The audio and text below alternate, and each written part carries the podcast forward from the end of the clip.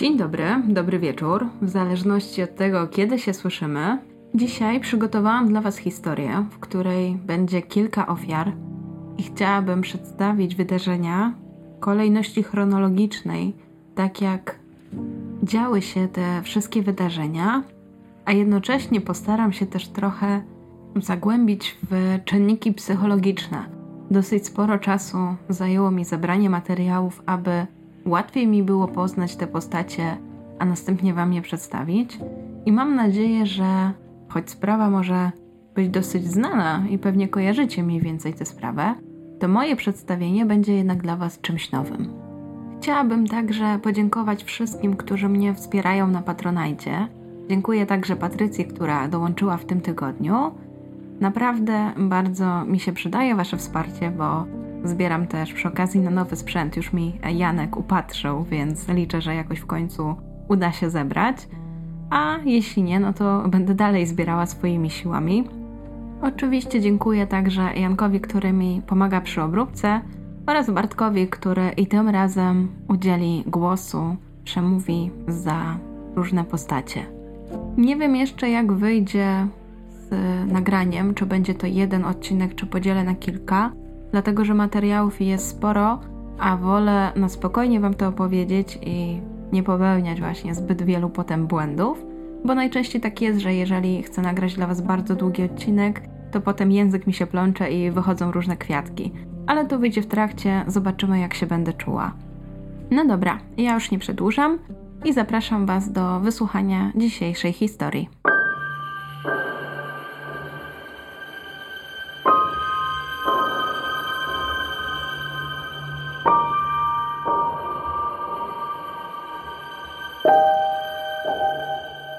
23 sierpnia 2002 roku 21-letnia Michelle opuściła dom kuzyna. Była właśnie w drodze do sądu, gdzie miała odbyć się rozprawa w sprawie odzyskania opieki nad jej synem Joejem. Pech chciał, że nie mogła znaleźć budynku, którego szukała. Była już spóźniona, powoli zaczynała wpadać w panikę. Poprosiła więc kilku przechodniów o pomoc, ale nikt nie był w stanie jej skierować we właściwe miejsce poszukiwaniu odpowiedzi poszła do sklepu spożywczego, by zapytać o drogę, ale i tam nie uzyskała konkretnej wskazówki. Wtedy zobaczyła mężczyznę, który akurat podsłuchał jej rozmowę, powiedział, że mógłby ją podwieźć. Wydał jej się znajomy. Rozpoznała go jako ojca dziewczyny, z którą kiedyś chodziła do szkoły, więc się zgodziła, nie podejrzewała, że ta decyzja zmieni jej życie na kolejne 11 lat. Tak po latach wspomina to wydarzenie. Spojrzałam na niego i powiedziałam: Myślę, że cię znam. Twoja córka ma na imię Emily, prawda? I pomyślałam: W końcu to mały świat. Na początku nie uznałam go za złą osobę. Wydawało mi się, że jest dobrą osobą. Wydawało się, że wszystko jest na dobrej drodze, że wszystko ułoży się po jej myśli. Siedziała w samochodzie, jechała do sądu, wierzyła, że końcu udaje się naprawić swoją rodzinę, odzyskać opiekę nad synem i wszystko dobrze się skończy. W trakcie podróży zauważyła, że na samochodzie widnieje informacja o sprzedaży szczeniąt. Żeby zagadać, powiedziała, że jej syn bardzo lubi szczeniaki, i w tym momencie zauważyła, że kierowca zaczął jechać w złym kierunku. Zapytała go, dlaczego zmierzają w nie tę stronę, w którą powinni, Mężczyzna odpowiedział jej, że wpadną do jego domu, bo on ma te szczeniaki i dla Joeya znajdzie się jeden. Kobieta stwierdziła, że to nawet lepiej, bo jeśli uda się odzyskać opiekę nad synem, to będzie właśnie dla niego to taka fajna niespodzianka. Jedyne, co ją zaniepokoiło w tym momencie, to to, że dostrzegła, że w drzwiach od strony pasażera brakowało klamki. Następne wydarzenia opisała w ten sposób. Wkrótce dojechaliśmy do jego domu. Wyszedł z samochodu i zamknął bramę. Nigdy nie widziałam, żeby ktokolwiek tu zamykał bramę, ale powiedział, że to dlatego, że to naprawdę zła okolica, więc pomyślałam okej. Okay. Weszliśmy do domu, a on się odwrócił i zamknął drzwi. Potem powiedział: Szczenięta są na górze. Gdy zbliżyłam się do schodów, zauważyłam, że nie słychać odgłosu szczeniąt. Zapytałam go dlaczego, przecież szczenięta są hałaśliwe. Mają drzemkę, powiedział. Weszłam na piętro i pomyślałam, że nigdy stąd nie wyjdę. Serce waliło mi jak oszalałe. Gdy się zbliżyłam, zaczęłam się trząść. Zauważył to i powiedział: Nie musisz się martwić. Ale moje ciało mówiło mi coś innego. Coś tu było nie tak. Ale już za późno. Albo miałam umrzeć, albo on chciał mi coś zrobić. To wszystko, co mogłam myśleć potem, gdy już zamknął za mną drzwi. Wiedziałam, że to koniec. To już koniec. Nigdy nie wyjdę z tego domu. Ten budynek stał się dla Michelle domem na kolejne 11 lat.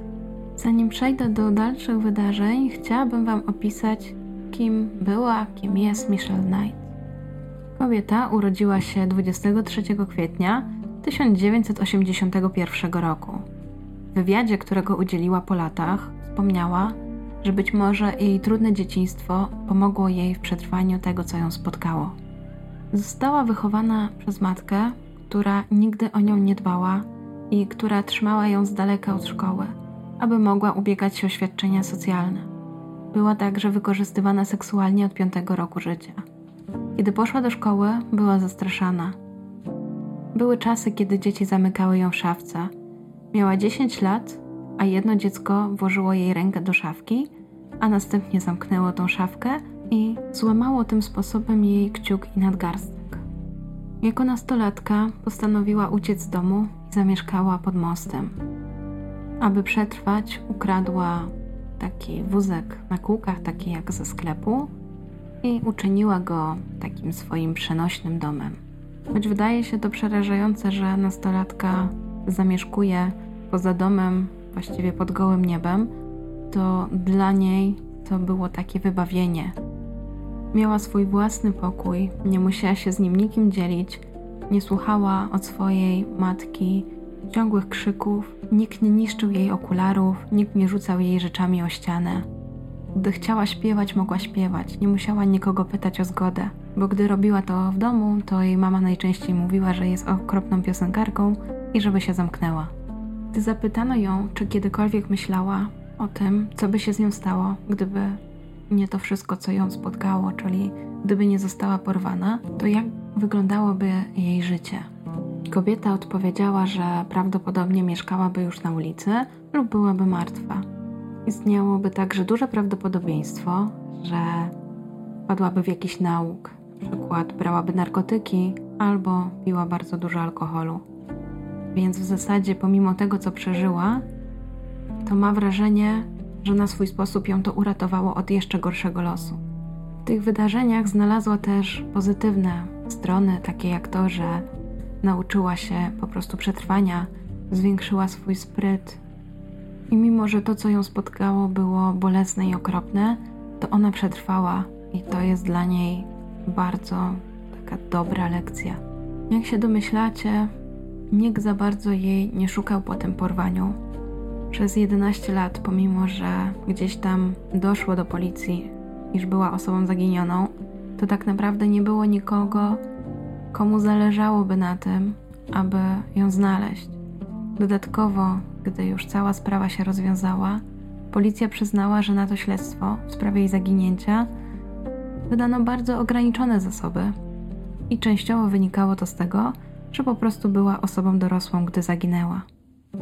Założono także, że dobrowolnie uciekła z domu z powodu gniewu, gdyż utraciła prawa do opieki nad własnym synem. Dodatkowo, po 15 miesiącach po jej zaginięciu, usunięto ją z takiej narodowej bazy National Crime Information Center, w której właśnie były informacje o osobach zaginionych, co jeszcze bardziej osłabiło jej poszukiwania.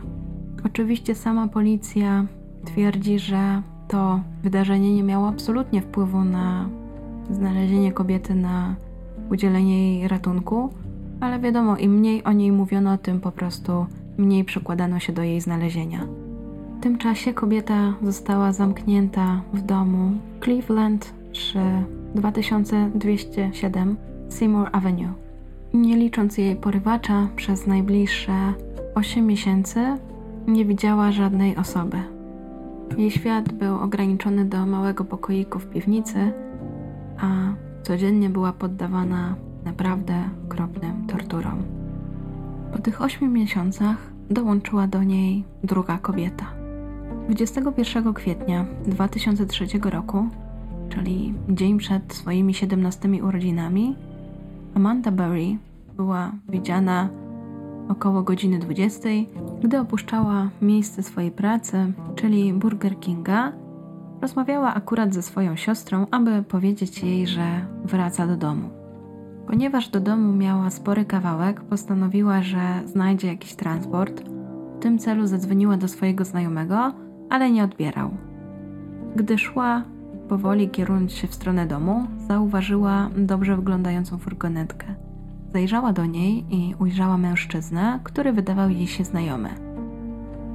Prawdopodobnie kiedyś pracowała z jego córką, więc uśmiechnęła się do niego i dalej szła przed siebie. Po kilku minutach samochód ją dogonił i ponownie koło niej zatrzymał. Kierowca wychylił się i zapytał, czy przypadkiem nie potrzebuje podwózki. Ponieważ nic nie wzbudziło jej podejrzeń czy ważnego niepokoju, to postanowiła skorzystać z okazji. Gdy jechali, zaczął jej opowiadać, że jego syn też pracował w Burger Kingu. Taką dosyć luźną pogawędkę prowadzili, ale kiedy zobaczyła, że podjeżdżają pod jego dom, to poczuła, że coś jest nie tak. Mężczyzna zmusił ją, aby weszła z nim do domu, a następnie zamknął dom, aby nie mogła już z niego wyjść. Wkrótce potem odkryła, że nie jest w tym domu sama. W ten sposób poznała Michelle Knights. W tym czasie jej rodzina bardzo się zmartwiła jej zaginięciem, zwłaszcza jej mama, która starała się zrobić wszystko, aby jak najszybciej odnaleźć córkę. Jednak FBI początkowo uważało Amandę za uciekinierkę. Co gorsze, około tygodnia od zaginięcia Amandy, jakiś nieznajomy zadzwonił do jej matki. Powiedział, że ma Amandę i nic jej nie jest i wróci do domu za kilka dni. To sprawiło, że FBI przestało aż tak interesować się tą sprawą. Choć okoliczności sprawiły, że policja udaje się do domu mężczyzny przy Senior Avenue, ale w zupełnie innej sprawie. Około 10 km od miejsca, w którym ostatnio widziano Michelle i Amandę, nikt nie otwiera drzwi. W styczniu 2004 roku urzędnicy do spraw opieki nad dziećmi zawiadomili policję, że kierowca autobusu szkolnego zostawił dziecko bez opieki w autobusie. Później w końcu policji udało się porozmawiać z mężczyzną, ale w trakcie tej rozmowy nic nie wzbudziło ich podejrzeń, więc tylko dostał pouczenie i policja wróciła do innych czynności. W 2004 roku w telewizji w odcinku Most Wanted pojawia się historia Amandy. Odcinek jest ponownie emitowany w 2005 i 2006. W tym odcinku pojawiają się właściwie dwie kobiety.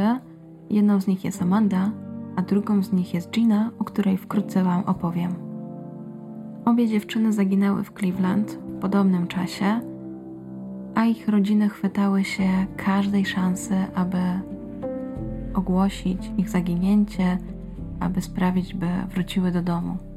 Ich historia zostaje ukazana także w Oprah Winfrey Show oraz The Mantle Williams Show, gdzie samozwańcza wróżka Sylvia Brown powiedziała matce Barry, czyli Luanie Miller, że jej córka nie żyje i że prawdopodobnie jest w wodzie. Ta informacja załamała matkę Amandy, bo cały czas wierzyła, że jej córka żyje, że po prostu musi ją znaleźć. Pomimo, że spotkanie z tą samozwańczą wróżką trochę odbiera jej nadziei, to jednak nie ustępuje w swoich działaniach i robi co tylko może, ale 2 marca 2006 roku umiera po hospitalizacji z powodu zapalenia trzustki i innych dolegliwości. Kolejne lata nie przynoszą żadnych nowych informacji, nie dają żadnych poszlak, aż do lipca 2012 roku, kiedy Robert Walford, więzień Tremont, zgłasza się na policję i mówi, że posiada pewne informacje i wie, gdzie jest ukryte ciało Amandy. Policja prosi go zatem, aby zaprowadził ich na to miejsce – Zaprowadza ich na pustą działkę na West Side w Cleveland, gdzie policjanci dokonują przeszukania, ale okazują się one być bezowocne. W efekcie w styczniu 2013 roku mężczyzna zostaje skazany na 4,5 roku więzienia za utrudnianie w poszukiwaniach i działaniach wymiaru sprawiedliwości, złożenie fałszywych zeznań i wszczęcie fałszywego alarmu.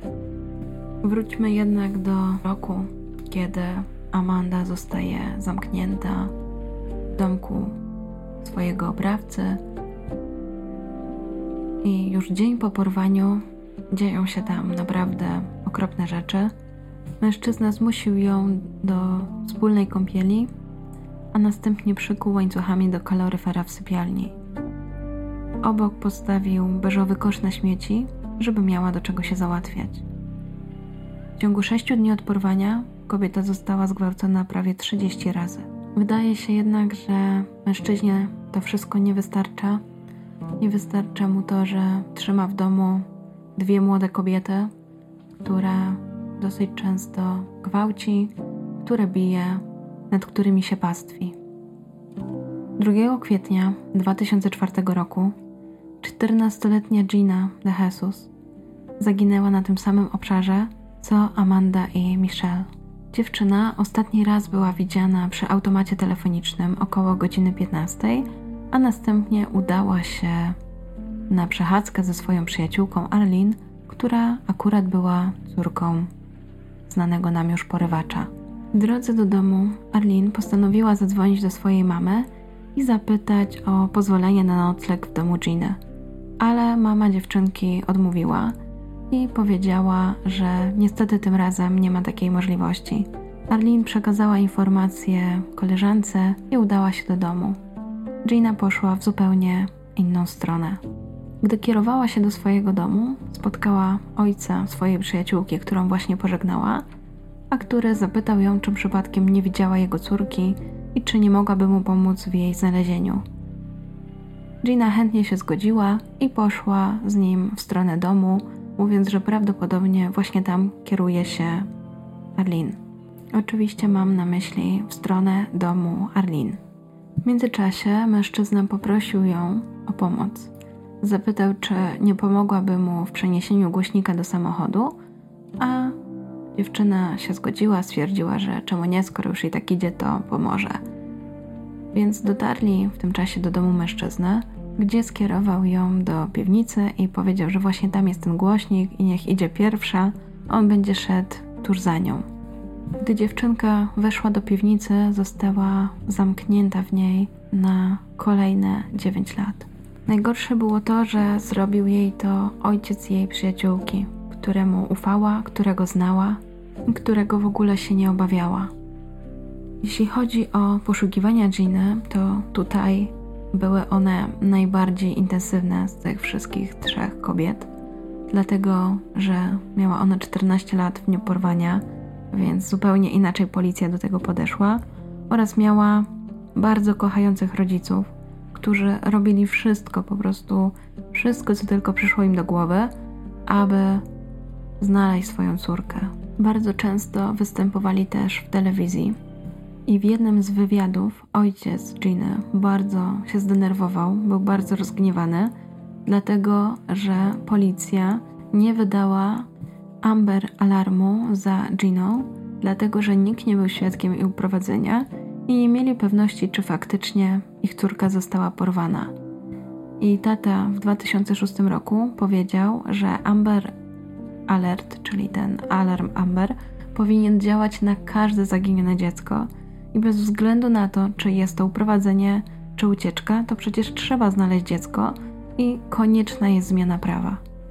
Ale w przypadku zaginięcia 14-latki FBI działało trochę lepiej, dlatego że już rok po jej zaginięciu opublikowano prawdopodobny portret porywacza i opis podejrzanego mężczyzny. Opisano go jako latynosa między 25 a 35 rokiem życia – który miał około 1,80 m i ważył między 75 a 84 kg.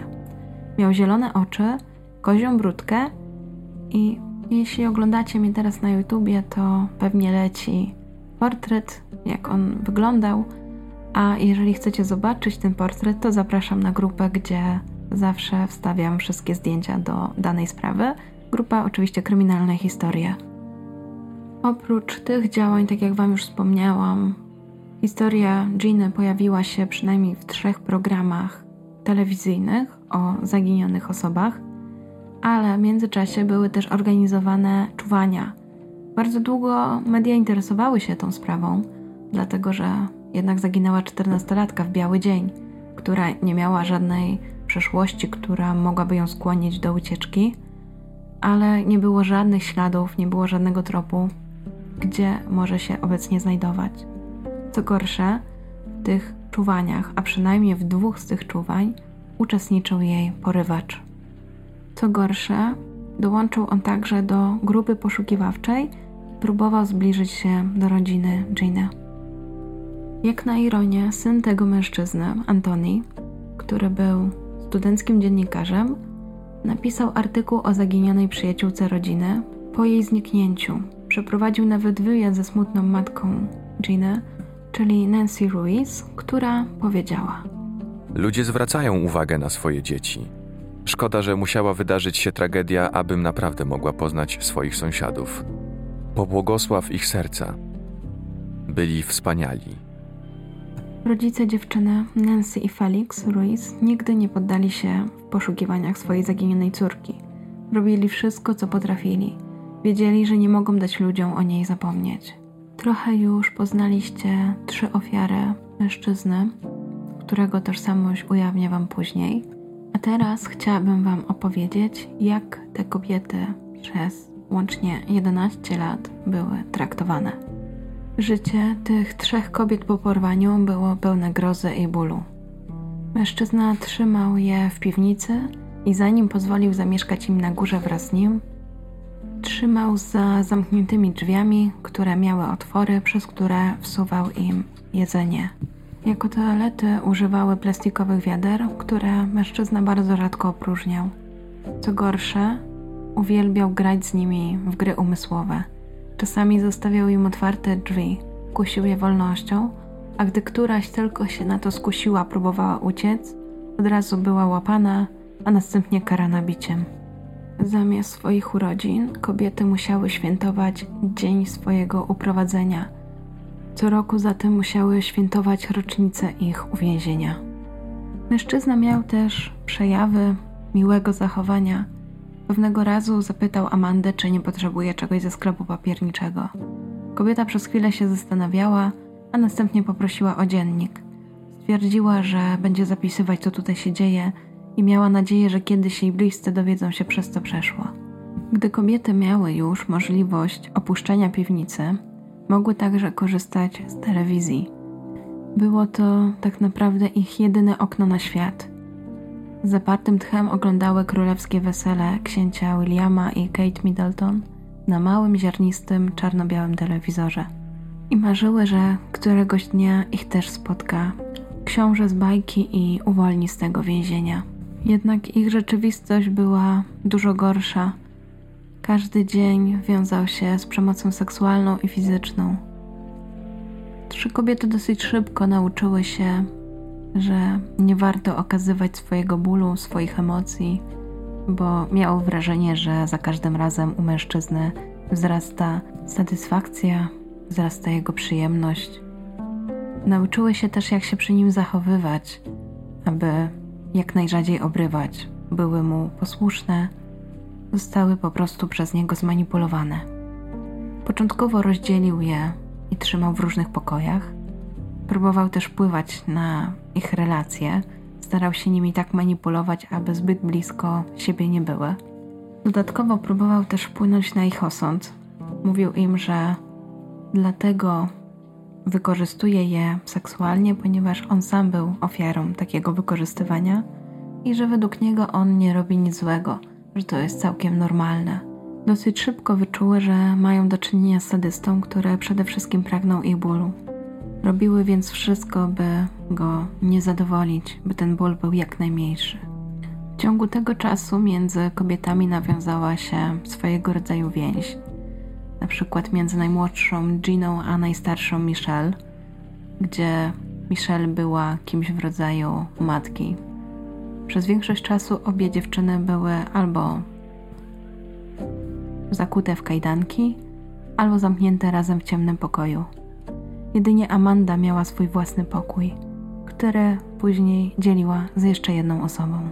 Jedyne co im pozostało to wzajemnie o siebie dbać, wzajemnie sobie pomagać. Gdy któraś z nich czuła się gorzej, druga próbowała ją wesprzeć, któraś chorowała, druga się nią opiekowała. Starały się rozmawiać o przyszłości, miały nadzieję, że któregoś dnia będą uwolnione, ale przeczuwały, że być może to właśnie tu zakończy się ich życie. Tak mijały lata, aż w końcu coś się zmieniło. Amanda Berry, czyli druga ofiara, zdała sobie sprawę, że te wszystkie lata gwałtu sprawiły, że jej życie na zawsze się zmieniło. Otóż kobieta zaszła w ciążę. Początkowo, gdy mężczyzna o tym się dowiedział, absolutnie nie chciał brać udziału w wychowywaniu jej dziecka, ale po przemyśleniu stwierdził, że kobieta powinna kontynuować ciążę, ale nie wiązało się to z lepszym traktowaniem czy dbaniem o nią. Nie zapewnił jej także podstawowej opieki medycznej. Właściwie nic to nie zmieniło. Gdy nadszedł dzień, w którym kobieta zaczęła rodzić, zmusił ją do porodu w basenie dla dzieci, aby uniknąć bałaganu.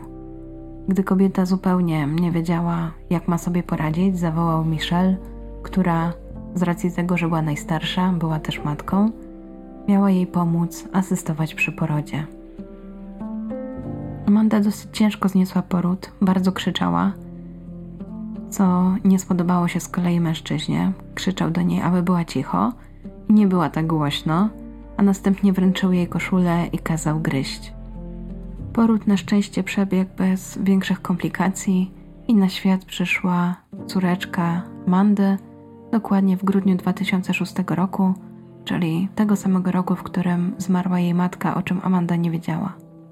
O dziwo, mężczyzna od razu zakochał się w swoim dziecku i zaczął nazywać ją Pretty, czyli nadał jej takie imię w zasadzie i moglibyśmy to przetłumaczyć jako ładna, piękna.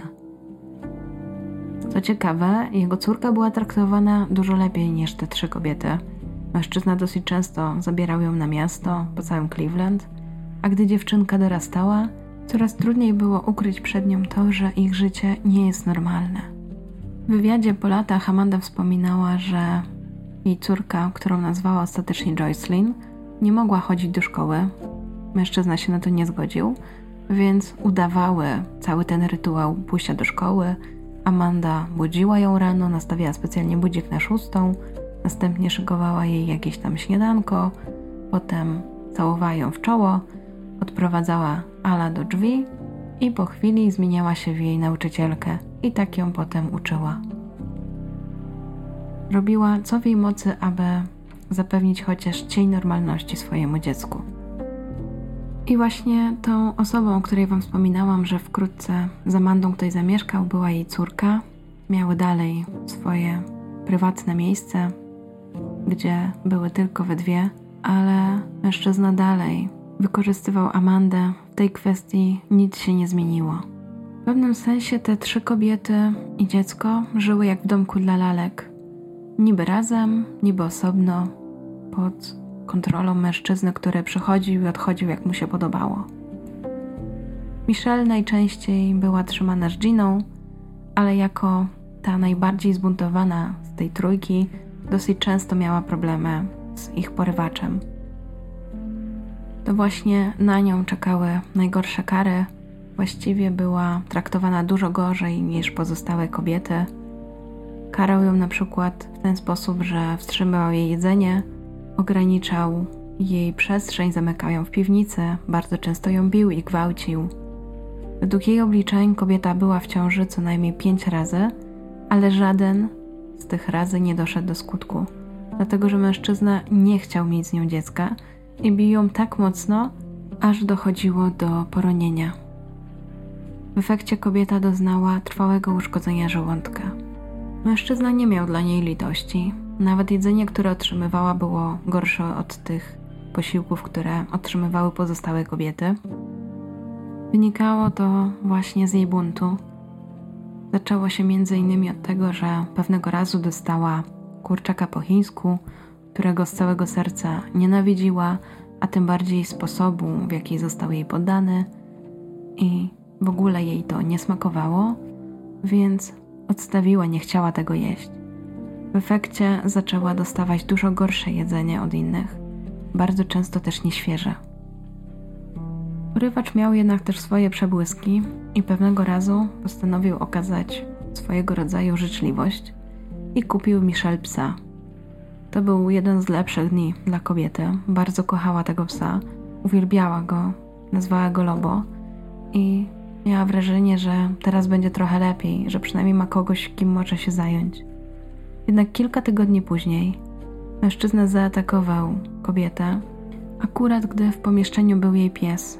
A że pies dosyć szybko się z nią zżył, to postanowił ją obronić i w efekcie ugryzł mężczyznę, na co złapał psa za szyję, a potem po prostu zabił go na jej oczach przez skręcenie karku. Następnie wziął torbę, wsadził tego psa do tej torby i wyrzucił do śmieci, jak śmiecia. Kobieta jednak starała się nie okazać żadnych emocji, bo wiedziała, że to tylko nakręciłoby jej oprawcę, ale było to dla niej bardzo trudne doświadczenie. O ile w takich warunkach może być jeszcze gorzej, bo przecież każdy dzień już był naprawdę koszmarny. I gdy kiedyś zapytano ją, jak radziła sobie, jak w ogóle da radę przetrwać te wszystkie dni, to kobieta odpowiedziała, że po prostu starała się nie budzić rano, nie wstawała dopóki mężczyzna nie wyrzucił jej z łóżka. Starała się jak najdłużej być w tym łóżku i udawała, że śpi. W pewnym sensie wpadła w takie odrętwienie. Nie miała powodu, żeby się budzić, nie miała żadnego powodu do rozmowy.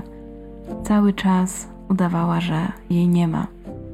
Co więcej, miała wrażenie, że przegrała, bo mężczyzna każdego dnia drwił z niej, że przecież nikt jej nie szuka, a zwłaszcza z takim wyglądem, kto by za nią tęsknił, więc niech się cieszy, że w ogóle ma gdzie być.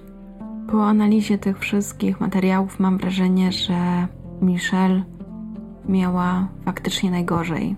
On gdzieś tam nią gardził.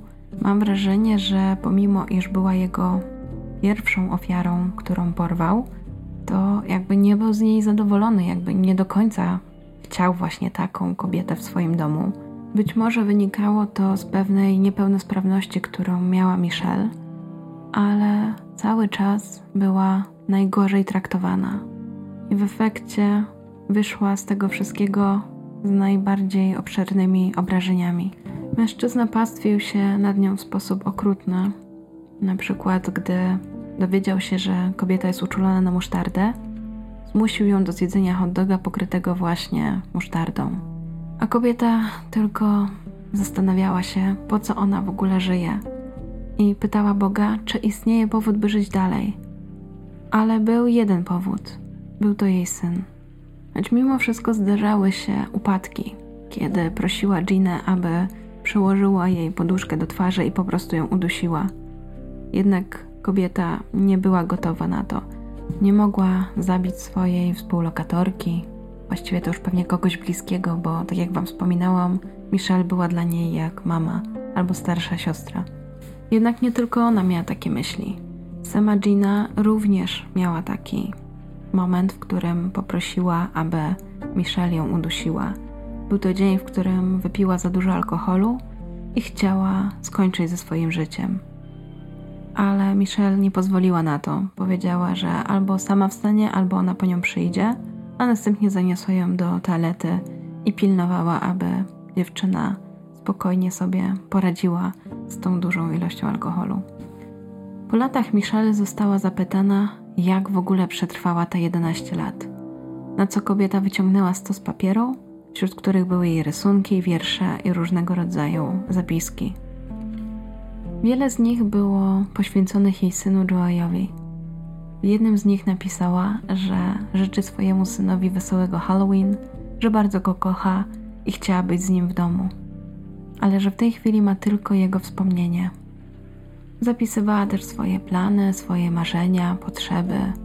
Zapisywała czasami nawet takie przyziemne rzeczy, jak rzeczy, które by jej się przydały do codziennego życia, jak szampon, ręcznik, pasta do zębów. To wszystko były rzeczy, których bardzo potrzebowała, ale nie miała. Mężczyźnie nie zależało na tym, aby kobiety zachowały zdrowie, nie dbał o ich podstawowe potrzeby, więc jeżeli pojawiła się pasta w domu, to nie częściej niż raz na pół roku. Michelle napisała też listę, którą wykorzystałaby, gdyby jechała na wyprawę na kemping. Byłaby to bielizna, koszulka bez rękawów, jakiś sweter albo bluza z długimi rękawami, shorty na dzień, długie kalesony, skarpetki, buty, kompas, buty turystyczne, strój kąpielowy, czapki, rękawiczki, płaszcz przeciwdeszczowy, orzeszki ziemne, rodzynki, ciasteczka z kawałkami czekolady, suszone owoce, płatki zbożowe, woda, pianki i kołki. Mam wrażenie, że takie marzenie, że pewnego razu zabierze swojego syna na biwak, gdzieś razem pojadą, że w ogóle jeszcze go zobaczę, bo nie dość, że było to utrudnione ze względu na to, że była porwana, to jeszcze ze względu na to, że te prawa rodzicielskie zostały na ten moment ograniczone, a syn zabrany z jej domu. Jednak trochę mała Joycelyn, czyli córka Amandy, była dla wszystkich takim światełkiem.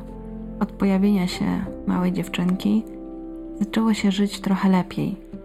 I choć relacja między Amandą a Michelle była dosyć trudna, bo kobiety miały różne pochodzenie i różne oczekiwania życiowe, to to dziecko w pewnym sensie je połączyło, wniosło szczęście do tego domu. Michelle wspomina, że miała takie myśli, że jej życie znowu zaczęło być warte tego, aby się obudzić, aby zobaczyć uśmiech małej dziewczynki, jej zabawę i przy okazji pomyśleć o swoim dziecku. Z tego, co opowiadały Amanda i Gina po latach, w ich oczach Michelle radziła sobie całkiem dobrze z niewolą, a nawet niewiarygodnie dobrze. Obie kobiety myślały, że po Michelle to wszystko spływa, że ona nie ma żadnych problemów z radzeniem sobie. Ale były to oczywiście tylko pozory, bo kobieta wszystko trzymała w sobie.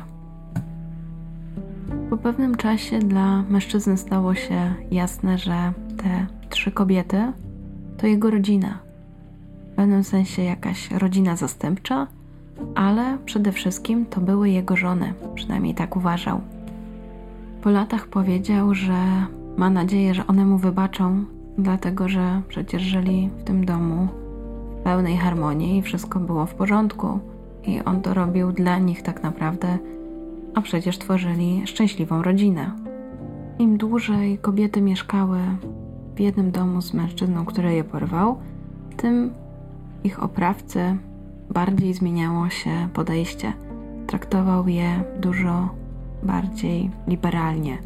Nie były już związane, były po prostu zamknięte. Michelle i Gina mogły spotykać się z dzieckiem Joycelyn, ale wciąż mieszkały we dwie, a Amanda mieszkała oddzielnie ze swoją córką. Wierzyły, że w pewien taki chory sposób ich oprawca je kocha, że ma swój taki szalony umysł i faktycznie myśli, że są rodziną, dlatego je kocha, ale oczywiście wiedziały, że to nie jest normalne. Domyślały się też, że ten człowiek postanowił zrobić sobie z nich rodzinę, dlatego że jego własna rodzina w jego mniemaniu go opuściła, porzuciła i czuł się samotny. W tym czasie rodziny tych młodych kobiet dalej je poszukiwały, a zwłaszcza rodzice Giny, którzy tak naprawdę mieszkali zaledwie kilka domów dalej. I wyobraźcie sobie, że pewnego dnia ten mężczyzna wpadł na matkę Giny i wziął nawet ulotkę o zaginięciu jej córki. A następnie, gdy przyszedł do domu, w taki okrutny, sarkastyczny sposób podarował tę ulotkę Ginie i był taki z siebie dumny, wyśmiewał, że patrzcie, tutaj wszędzie jej szukają, a ona jest tutaj i nikt o tym nie wie. Pomimo, że wydawało się, iż narodziny Joycelyn trochę rozluźniły atmosferę, trochę dały takiego ukojenia wszystkim domownikom, to mimo wszystko mężczyzna dalej był ostrożny i na wszelki wypadek na noc zakuwał kobiety, aby nie mogły wyjść z domu, gdy on będzie spał. I na przykład po latach Amanda wspominała, że najgorsze było dla niej to, gdy budziła się w nocy i jej córka płakała albo krzyczała, a kobieta nie mogła do niej zajrzeć, nie mogła do niej dotrzeć, ponieważ cały czas była przykuta łańcuchami do ściany i nie mogła się ruszyć. Oprócz ciągłych poszukiwań, wydarzyły się jeszcze dwa ważne wydarzenia w trakcie uwięzienia tych kobiet.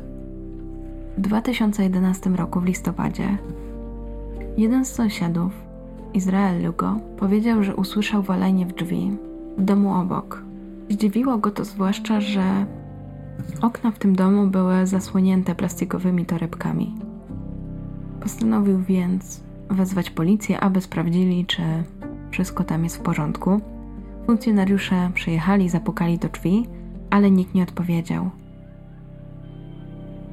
Mężczyzna obserwował tę interwencję ze swojego domu, ale niestety do niczego ona nie doprowadziła.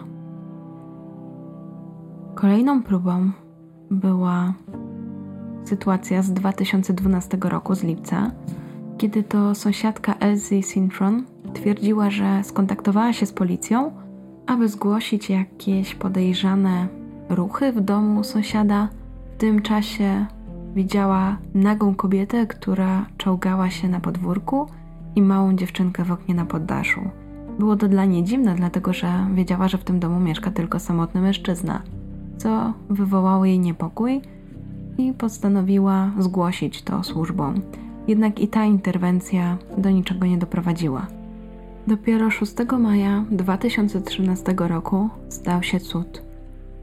Był to dzień, który odmienił wszystko, w którym odnaleziono trzy zaginione żywe kobiety i jedno dziecko. Tego dnia Michelle czuła, że ten dzień jest niesamowity, a rzadko zdarzały jej się takie myśli. Czuła, że coś się wydarzy, coś dobrego. Tego dnia mężczyzna pojechał do pobliskiego McDonalda i zapomniał zamknąć za sobą drzwi. Mała Joycelyn zeszła na dół i bardzo szybko pobiegła z powrotem na górę do swojej mamy. Powiedziała, że w domu nie ma tatusia. Nie ma też jego samochodu. Po raz pierwszy od 10 lat drzwi sypialni Amandy Berry zostały otwarte, a mężczyzny nigdzie nie było. W głowie kobiety pojawiły się myśli, czy przypadkiem nie powinna zaryzykować. Czy to nie jest ten dzień, na który czekała od tylu lat? W końcu stwierdziła, że jeśli jest jakaś szansa, że ocaleje, to musi to dzisiaj zrobić, musi spróbować. Podeszła do frontowych drzwi, które też były otwarte, ale był włączony alarm. Jedyne więc, co była w stanie zrobić, to wystawić rękę przez zamknięte drzwi i zaczęła krzyczeć. Niech mi ktoś pomoże. Proszę. Nazywam się Amanda Berry. Akurat usłyszał ją Angel Cordero, ale ze względu na to, że nie do końca rozumiał i komunikował się w języku angielskim, nie był w stanie się porozumieć z kobietą. Na szczęście przechodził też tamtędy Charles Ramsey, który dołączył do mężczyzny przy drzwiach i pomógł mu wywalić te drzwi.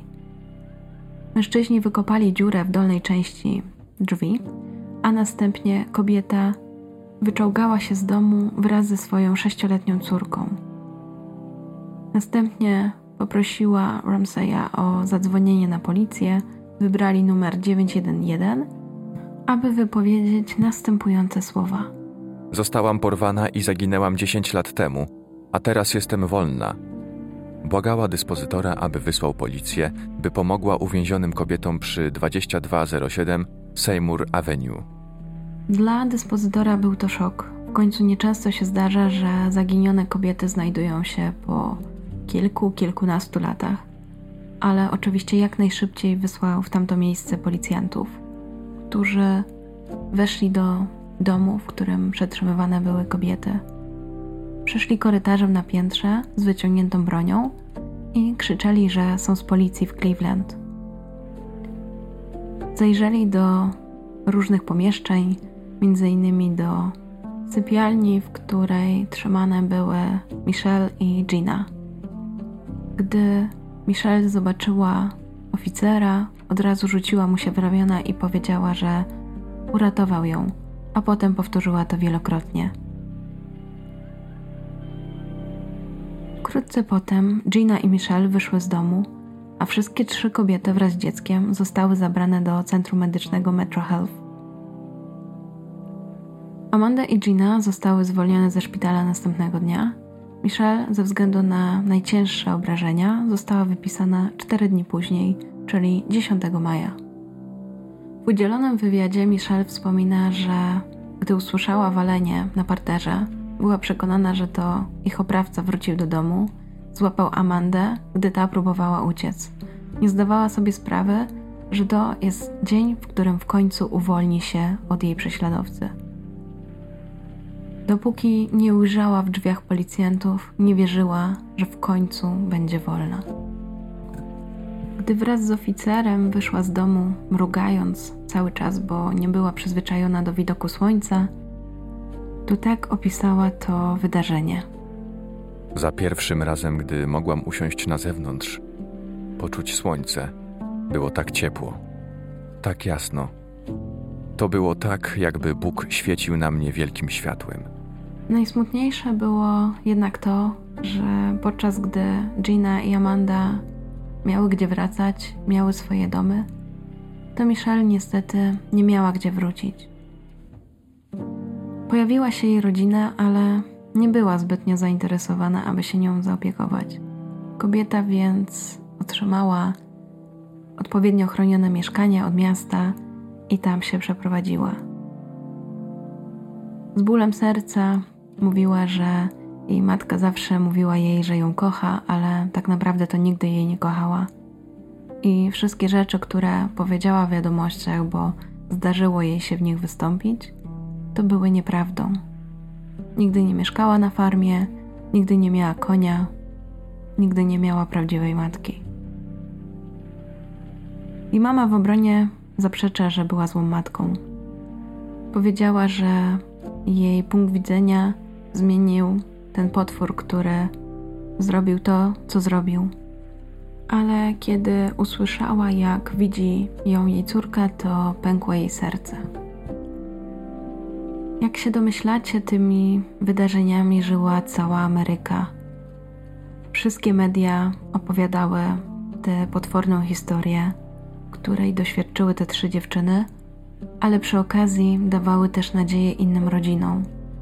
Bo w końcu odnalezienie bliskich po tak długim czasie, po takiej długiej nieobecności, przeważnie wydawało się niemożliwe. Bardzo szybko zostały poproszone o napisanie książki ale Michelle stwierdziła, że jej historia jest zdecydowanie inna od historii jej koleżanek, współporwanych, ciężko określić, i postanowiła napisać własną. Podsumowała to tak, że teraz wszystkie trzy muszą poświęcić czas na to, aby dojść do siebie, aby poradzić sobie z tym wszystkim, przetrawić to wszystko dla niej najważniejsze było teraz, aby móc spotkać się ze swoim synem. W chwili, gdy kobieta została uratowana, jej syn miał 14 lat. Ona widziała tylko jego zdjęcia i pisała do niego listy, ale nie mogła się z nim spotkać. Wiedziała też, że dla niego w pewnym sensie jest obcą osobą, bo nie była przy nim, gdy dorastał. W końcu nie było jej 11 lat. Joey został umieszczony w rodzinie zastępczej, ale kobieta mogła go właśnie zobaczyć na zdjęciach. Opisała go jako pięknego i przystojnego chłopca i że kocha go najbardziej na świecie i właściwie jest wszystkim tym, co teraz ma. Ale będzie też robiła wszystko, aby pewnego dnia się spotkali, wypili chociaż filiżankę kawy, porozmawiali, cokolwiek. Uratowanie tych kobiet przywróciło także nadzieję dla rodziny Ashley Summers, która też była młodą kobietą i też zaginęła w rejonie Cleveland. Ostatnio była widziana na początku lipca 2007 roku, kiedy to opuściła dom po kłótni z rodzicami. Początkowo policja wierzyła, że Ashley również może być w tym domu, ale niestety nie znaleziono jej. według informacji na listopad 2019 nadal jest uznawana za zaginioną. Czas przejść do najważniejszej kwestii. Kim był ten mężczyzna? Do kogo należał dom przy Seymour Avenue? Czyli pora, by poznać Ariela Castro. Ale do tego przejdziemy w następnym odcinku. Mam nadzieję, że szybko uda mi się dograć drugą część i nie będziecie zbyt długo czekać, ale nie dam rady po prostu nagrać drugiej takiej dzisiaj części. I chciałabym też, żebyście za długo nie czekali na kolejny odcinek podcastu, dlatego dzisiaj e, wypuszczam Wam tę część, a drugą pewnie wkrótce. Liczę też, że będę miała trochę więcej czasu, bo gdzieś tak od 18 grudnia planuję sobie zrobić wolne, ale też niekoniecznie będę chciała spędzać ten czas przy komputerze, więc zobaczymy jak to wyjdzie, ale liczę, że trochę uda mi się wtedy spokojniej wszystko tutaj poskładać. Bardzo Wam dziękuję za to, że dzisiaj ze mną byliście. Mam nadzieję, że ten sposób przedstawienia tej historii Wam się podobał. Dziękuję Wam także za wszystkie komentarze, Wasze miłe słowa oraz pomocne rady. Mój głos już dzisiaj za wiele nie da rady pociągnąć, więc nie przedłużam. Dziękuję. Miłego dnia, dobranoc i do usłyszenia.